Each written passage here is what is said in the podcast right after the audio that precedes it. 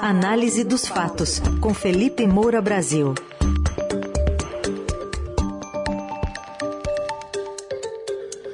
De olho hoje nessa campanha eleitoral com frases para todo tipo de mau gosto. Bom, temos a primeira-dama confirmando né, que o presidente seria imbrochável, sendo que ele não vai a debate. O ex-presidente Lula negando apoio de Alckmin ao impeachment de Dilma Rousseff. E o Luciano Bivar, lançado ontem, falando da união do União Brasil, com perdão da redundância. Tudo bem, Felipe? Bom dia. Salve, salve, Raiden, canal, equipe do Dourado FM, melhores ouvintes, sempre um prazer falar com vocês. Vamos analisar aí todas essas declarações que você introduziu muito bem. Pois é, então vamos começar pela Michele Bolsonaro, que apareceu numa entrevista que o presidente deu ao Alerta Nacional da Rede TV pediu o apresentador para comentar um pouquinho ali sobre o presidente, enfim, fez aquelas perguntas de cunho machista e ouviu que então o presidente é imbrochável, incomível e imorrível. Pois é, um entrevistador simpático ao bolsonarismo, ele só se sente à vontade com as pessoas que ele sabe que não vão fazer perguntas incômodas, no máximo vão fazer perguntas desse nível, né? É, então ele perguntou ali à primeira dama se o Bolsonaro está dando conta em casa e ela questionou o presidente se poderia responder. Ela poderia, sem sequer questionar o presidente, ter declinado de responder a uma pergunta desse nível, poderia ter exigido respeito, até com elegância, até com algum sorriso, é, e dizer que isso não é coisa que se fale em público, qualquer coisa nesse sentido, que é muito mais coerente com o comportamento é, das pessoas evangélicas, com aquilo que é pregado, já que eles posam tanto é, de um casal cristão, evangélico, religioso, etc. Mas ela disse é, com todas as letras, imitando as declarações mais grosseiras é, do marido, do presidente Jair Bolsonaro, que ele é imbrochável, incomível e imorrível. Quer dizer, ela tenta, assim, legitimar a pose de valente, a imagem de machão que o presidente tenta passar. E, curiosamente, isso aconteceu no mesmo dia, né? acho que foi tudo ontem, em que o Bolsonaro já amarelou de antemão para debate no primeiro turno. Ele disse: no primeiro turno a gente pensa, se participou ou não, né? era isso que ele estava querendo dizer, porque se eu for, os dez candidatos ali vão querer a todo tempo dar pancada em mim e eu não vou ter tempo de responder a eles. Um vai fazer pergunta para o outro e vão dar pancada em mim. Declaração do presidente Jair Bolsonaro, com medinho de pancada. E aí parece que é uma agressão física, né? Se fazer perguntas para o presidente. É por isso que ele só frequenta esses ambientes de claque, esses ambientes em que está todo mundo ali combinado de não incomodá-lo, confrontá-lo com aquilo que é incômodo para ele, que são os problemas do governo, que são os problemas do país, que são os problemas da, da própria biografia dele, dos seus filhos, aquilo que eles passaram o governo inteiro tentando resolver e causando males para o Brasil para ficarem impunes em relação ao que faziam nos gabinetes passados, é, atuando de uma maneira que juraram que quando chegariam ao poder iriam combater. Então essa tentativa de fazer o Bolsonaro parecer valente, parecer machão, ela não corresponde à realidade. É, porque ele teme, ele só fica no cercadinho dele, onde ele se sente mais à vontade. Agora, ele deu outra declaração ontem, que vale a pena citar aqui rapidamente, que foi o seguinte: poucas pessoas mandam muito em nosso Brasil, mas nenhuma manda em tudo no Brasil. Ele afirmou isso num contexto daqueles embates é, dele com o Supremo Tribunal Federal, com o Tribunal Superior Eleitoral, é, falando também, voltou a atacar urnas eletrônicas, a colocar sob suspeita, etc. Mas essa frase ela tem algum sentido, né? Se é para extrair alguma coisa que tem alguma verdade naquilo que o Bolsonaro anda dizendo, é que poucas pessoas mandam muito em nosso Brasil. Sim, elas são poucas e mandam muito. Ele é uma delas. Gilmar Mendes é outro. Arthur Lira e Rodrigo Pacheco, mas mais o Arthur Lira junto com o Ciro Nogueira, são outros.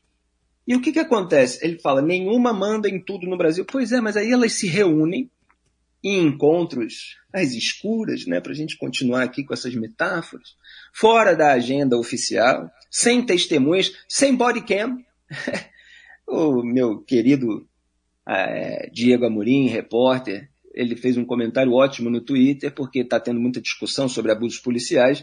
Eu há anos defendo que haja câmeras é, nos uniformes dos policiais, principalmente em grandes operações.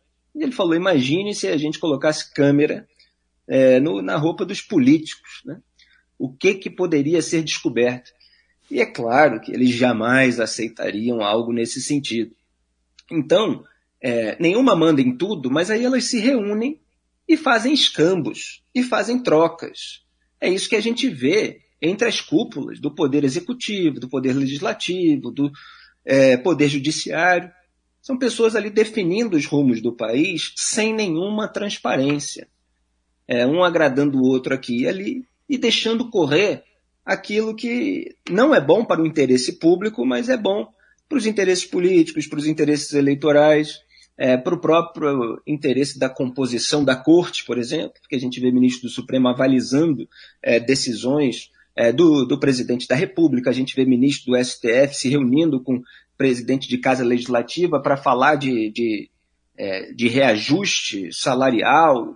É, é, são coisas assim que mostram a promiscuidade entre as cúpulas dos poderes dentro de um simulacro de democracia. As instituições estão funcionando, estão funcionando dentro daquilo que é definido por algumas pessoas de poder e em detrimento muitas vezes do interesse público. Já escrevi mais artigos profundos a respeito disso, mas eu quero passar para o Lula. Vocês querem levantar a bola para mim? Ah, vamos lá então, porque o ex-presidente Lula também é, deu declarações assim, num sentido. A gente vê revisionismo às vezes com um tempo entre o fato original e a análise, né? Demora um pouco, mas aqui o revisionismo está sendo para o impeachment da ex-presidente Dilma, que ele está dizendo que Alckmin não apoiou, foi, faz pouco tempo, né, o, o Felipe? Pois é, impeachment foi ali em 2016, né? O PSDB, de fato, ele até demorou. Eu me lembro muito bem, enfim, já era colunista há muito tempo, acompanhei tudo isso, é, que o Aécio Neves ele tinha uma grande preocupação de não parecer que ele estava apenas ali com dor de cotovelo por ter pedido, perdido em 2014 e aí estava querendo dar um golpe ou qualquer coisa nesse sentido. É, o, o, PSDB sempre foi muito é, devagar na oposição ao petismo, por isso perdeu quatro eleições seguidas. Só que de tanta pressão da sociedade, é, dos movimentos de rua, é, do próprio efeito numérico é, das manifestações, eles acabaram indo. É, tem o vídeo até do quando Aécio Neves foi, meio constrangido ainda, e o Geraldo Alckmin foi junto num desses atos, acabou passando por ali. É, ele deu declarações de que é, defendia o impeachment, que o PSDB fez é, o correto, que ele concordava, ele tinha um certo cuidado, como alguém que tinha um cargo de governador, mas ele defendeu, ele legitimou sim. É, e o que eu achei mais curioso é, não foi sequer a, a, mentira do Lula, dizendo que o Alckmin não defendeu, que ele até pediu parecer, etc., é, querendo ali reescrever a história como você falou. Eles têm até um slogan, né, reescrever a nova história, né, que é um negócio que é um problema aí de idioma, é, que é frequente no petismo. Né? Ou você escreve uma história, ou você reescreve. É, é, ou você reescreve uma história já existente, né? ou você escreve uma nova mas eles estão reescrevendo uma nova história. Muito bem, é, o mais importante é que o Lula já quer regular a mídia, dando ordens. Então ele reage à pergunta, dizendo assim: não fale isso, que não é verdade. Não fale isso. Ele já quer pautar a imprensa, ele já quer dar a linha editorial. Tem muita gente que acaba seguindo a linha editorial do Lula, que assim como o Bolsonaro, também não gosta de frequentar ambientes mais incômodos, onde pode ser mais confrontado, mas às vezes alguém dá uma confrontada e ele reage dessa maneira é, de quem está só acostumado com os bajuladores. Uhum. E era verdade, e só, não, e só quem se curva é que não fala a verdade que precisa ser exposta. Vamos trazer então um trechinho dessa fala do ex-presidente ontem, dizendo que o PSDB acabou, né, e ironizou as ameaças do presidente Jair Bolsonaro de não aceitar o resultado da eleição neste ano. Você está lembrado que uma vez teve um senador do PFL que disse que era preciso acabar com essa desgraça do PT, o Jorge Borhaus. O PFL acabou. Agora quem acabou foi o PSDB. E o PT continua forte, continua crescendo e continua o partido que conseguiu compor a maior frente de esquerda já feita nesse país. E não adianta o Bolsonaro dizer, ah, vou dar um golpe, ah, só Deus me tira daqui, ah, eu não vou dar faixa. Primeiro, se ele diz que só Deus tira ele de lá, e como eu acredito que o povo é a voz de Deus, a voz do povo vai tirar ele de lá. Bom, em relação ao PSDB, já que a gente está pensando também algumas declarações corretas, e inevitavelmente eles vão dizer uma ou outra coisa correta, ele está certo, o PSDB acabou. É claro que o Rodrigo Garcia vai tentar ressuscitar o partido em São Paulo é, dentro dessa disputa eleitoral para o governo do Estado ainda está vendo se vai apoiar a Simone Tebet no cenário nacional, se vai apoiar o Luciano Bivar com a União Brasil, ainda há uma postura nesse sentido, de palanque estadual, de qual vai ser a parceria para disputa nacional, mas o PSDB, pelos, por todos os rachas internos, é, pela falta é, de oposição ao petismo, por ter deixado Jair Bolsonaro ocupar é, esse espaço do antipetismo, por ter disputado com o PT as tetas da Odebrecht, para a gente falar aqui é, é, numa linguagem a, até mais forte, é, eles não conseguiram se situar nesses novos tempos, na internet, nas redes sociais, não tem uma, uma bandeira, eles não conseguiram defender aquilo que houve de bom é, no passado, o que, que o PSDB fez pela responsabilidade fiscal, é, no combate à inflação, com o plano real, etc. É, as próprias bandeiras liberais nunca tiveram tanta convicção assim, privatizaram e, e de uma maneira, às vezes, é, ruidosa para fazer caixa em tempos de crise, mas não defendem exatamente a redução do tamanho do Estado. É um partido completamente dividido e que agora o, a sua parte antiga está associada ao PT, nessa frente de esquerda da qual o Lula falou.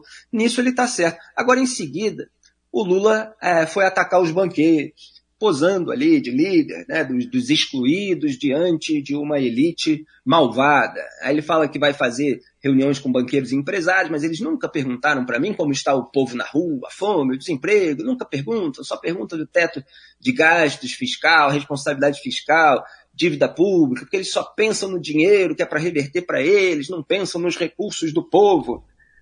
Olha, isso é a velha tática do Lula populista. É o populismo em sua raiz, quer dizer, uma divisão ali é, ideológica radical dentro de um mesmo povo, entre aqueles que ocupam contingentemente o poder e aqueles que se sentem dele excluídos. E o Lula posa é, do líder, do defensor dos excluídos contra aqueles que ele coloca é, lá no poder. Sendo que a responsabilidade fiscal, o teto de gasto, tudo isso é para o bem dos pobres, inclusive, das pessoas de baixa renda, para que os políticos não possam gastar, torrar dinheiro público com eles próprios, com botando a companheirada na máquina pública, sem eficiência, muitas vezes, é, para que sobre dinheiro, para que se possa fazer os programas que são necessários para a população mais necessitada. Só que isso ele não diz, evidentemente. Essa necessidade que existe é, de o Estado é, é gastar menos do que arrecada para manter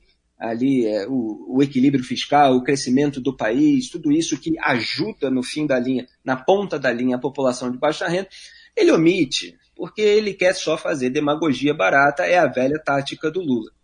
E aí é, ele disse que os banqueiros só pensam em dinheiro. Foi engraçado que, horas antes, o Bolsonaro disse que os acionistas da Petrobras só visam lucro. Né? Quer dizer, os populistas estão com discursos muito parecidos e parece que a gente vai viver num país sem dinheiro e sem lucro. Né? Claro que isso não é bom para ninguém. E, por fim, o Luciano Bivar. Se der tempo, é apenas uma declaração. Posso comentar? Sim, ia te perguntar, o quão unido também está a União Brasil em torno do Luciano Bivar?